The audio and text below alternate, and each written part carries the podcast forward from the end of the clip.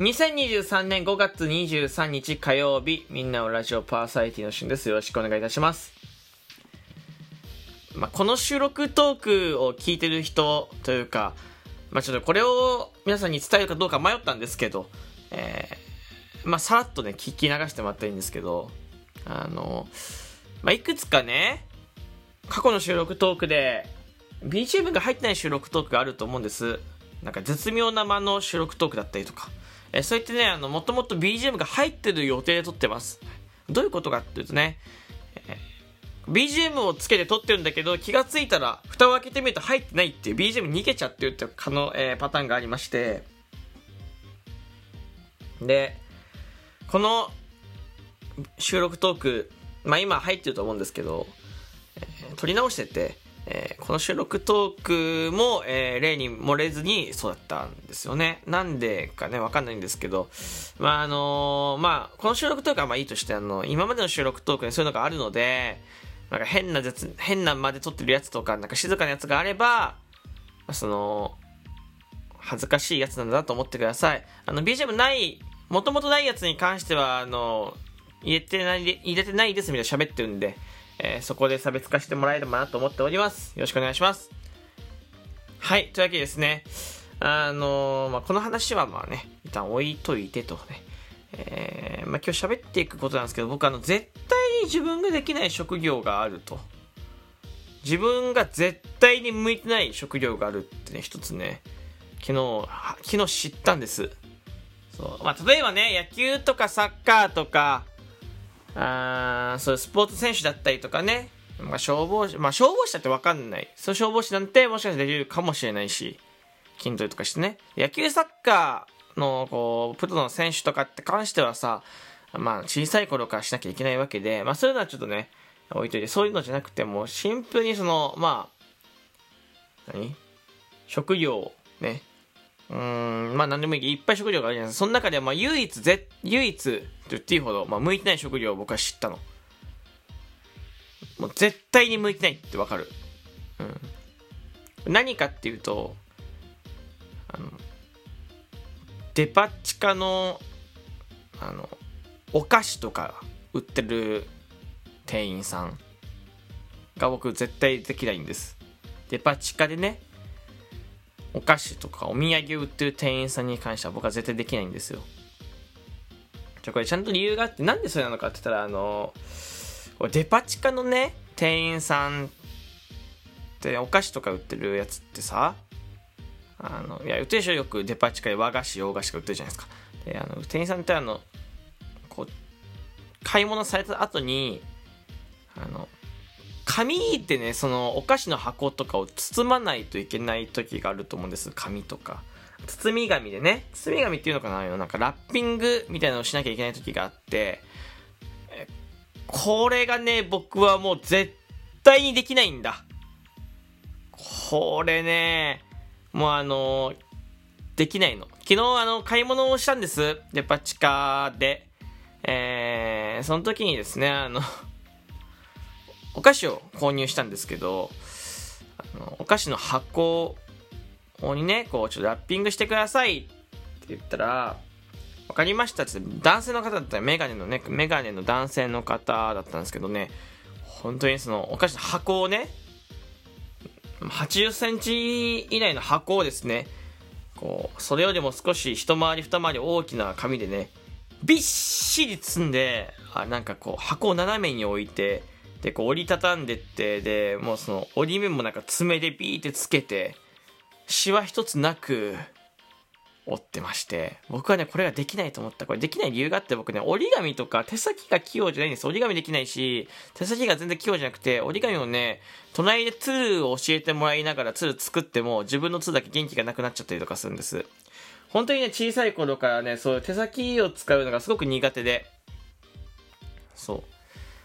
うであのー、僕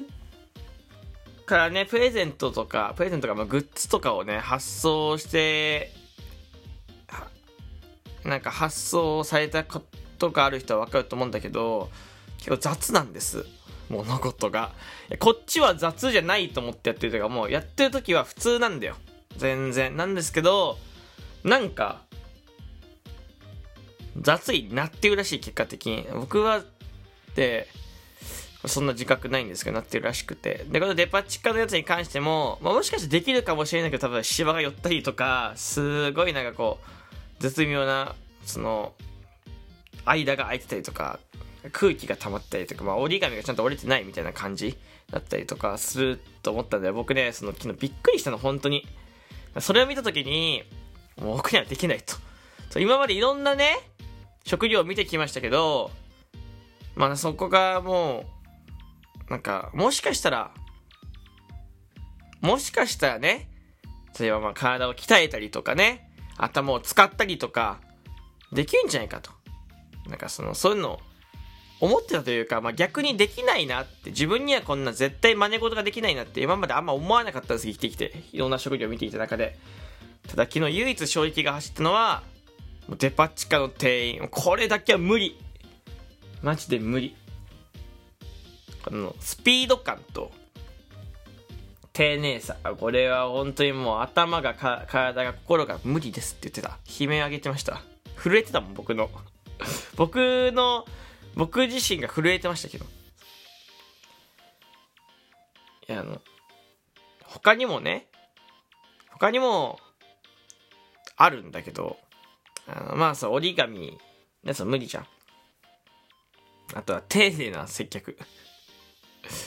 誰よりも丁寧な接客、これもちょっと苦手かもしれない。僕接客業やってたけど、めっちゃその品がある接客ではないわけです。アパレルだったんでね、お菓子、洋菓子、和菓子ってやっぱちょっと品があるじゃないですか。無理で、あのアパレルしてこれね、結構さっきの通じてるんだけど、アパレルねしてた時もね結局ラッピングしてこなかったんだよ。レジ打ちとかもしてこなくて、ただ接客だけやってたんですよ。なんでまあそう触ったことないんですよ。そうだからもうね接客のレベルが違うというか、まああのお手上げです、はい。どうやったらあんな早く折れるんだろうね。見たことありますかね。あのラッピングする速さどうやったらあんなに速くできるのかちょっと知りたいですね。いや僕小さい頃から折り紙もね触ってこなかったんだよね。いや今つる作れって作れない。折り紙で何か作れますかって言ったら、まあ、キツネが作れるんですよ。でキツネの顔が作れて、これだけ聞くとさすごいじゃんと思うかもしれないですよね。あのちょっと作り方をお教えしますね。まず、えー、折り紙をいちまい用意します、えー、そしてですねその折り紙をまず三角形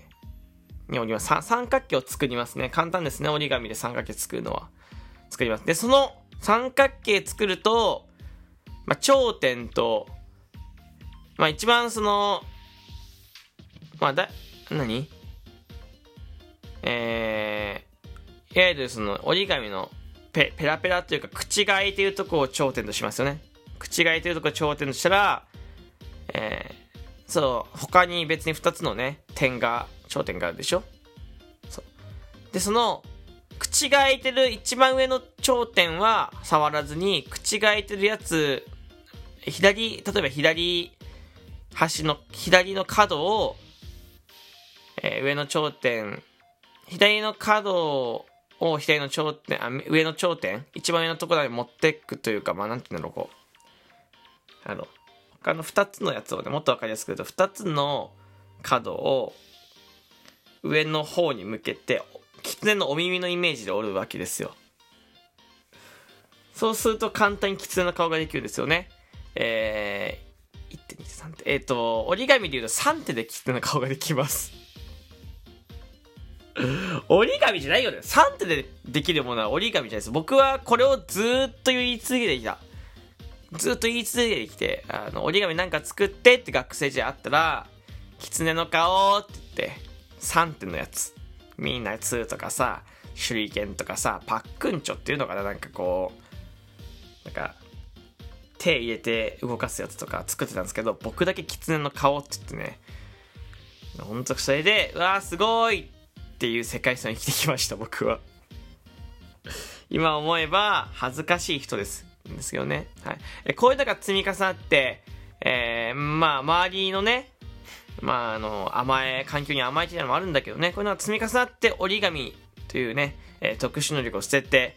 で、手先を器用にする訓練も捨ててきました。えそうすることによって、えー、このもう少しでにじゅうごなんですけど、このにじゅうよんさい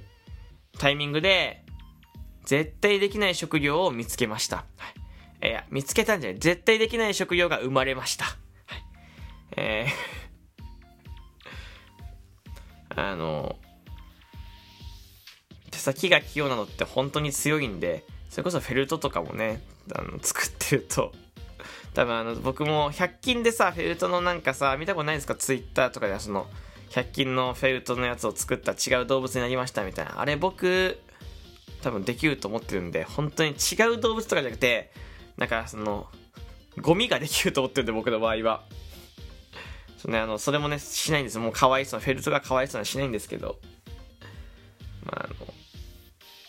指先が器用になるね特訓をしていこうと心に決めた昨日の昼下がりでした。どうしよう、なんかデパ地下で働かなきゃいけなくとか、今後もし何かあって働くってなった時にそういうとこに行ったら、まあ練習するんだろうけど、僕はこう練習で治んないやつと思ってるから、僕の場合は特訓をしてもね、そんなね ひゃくパーセント うまくなんないと思ってるんで、ちょっとどうしようかなと思った。まあ、よかった、あのたこのようにたくさん職業がまだ残っててよかったなと思いました。つくづくラジオ東海やっててよかったなと昨日思いましたねというわけで、ここまで聞いてくれてありがとうございました。えー、この番組お便りギフトの方をお待ちしております。よかったら、えー、送ってくれると助かります。ではまたお会いしましょう。バイバイ。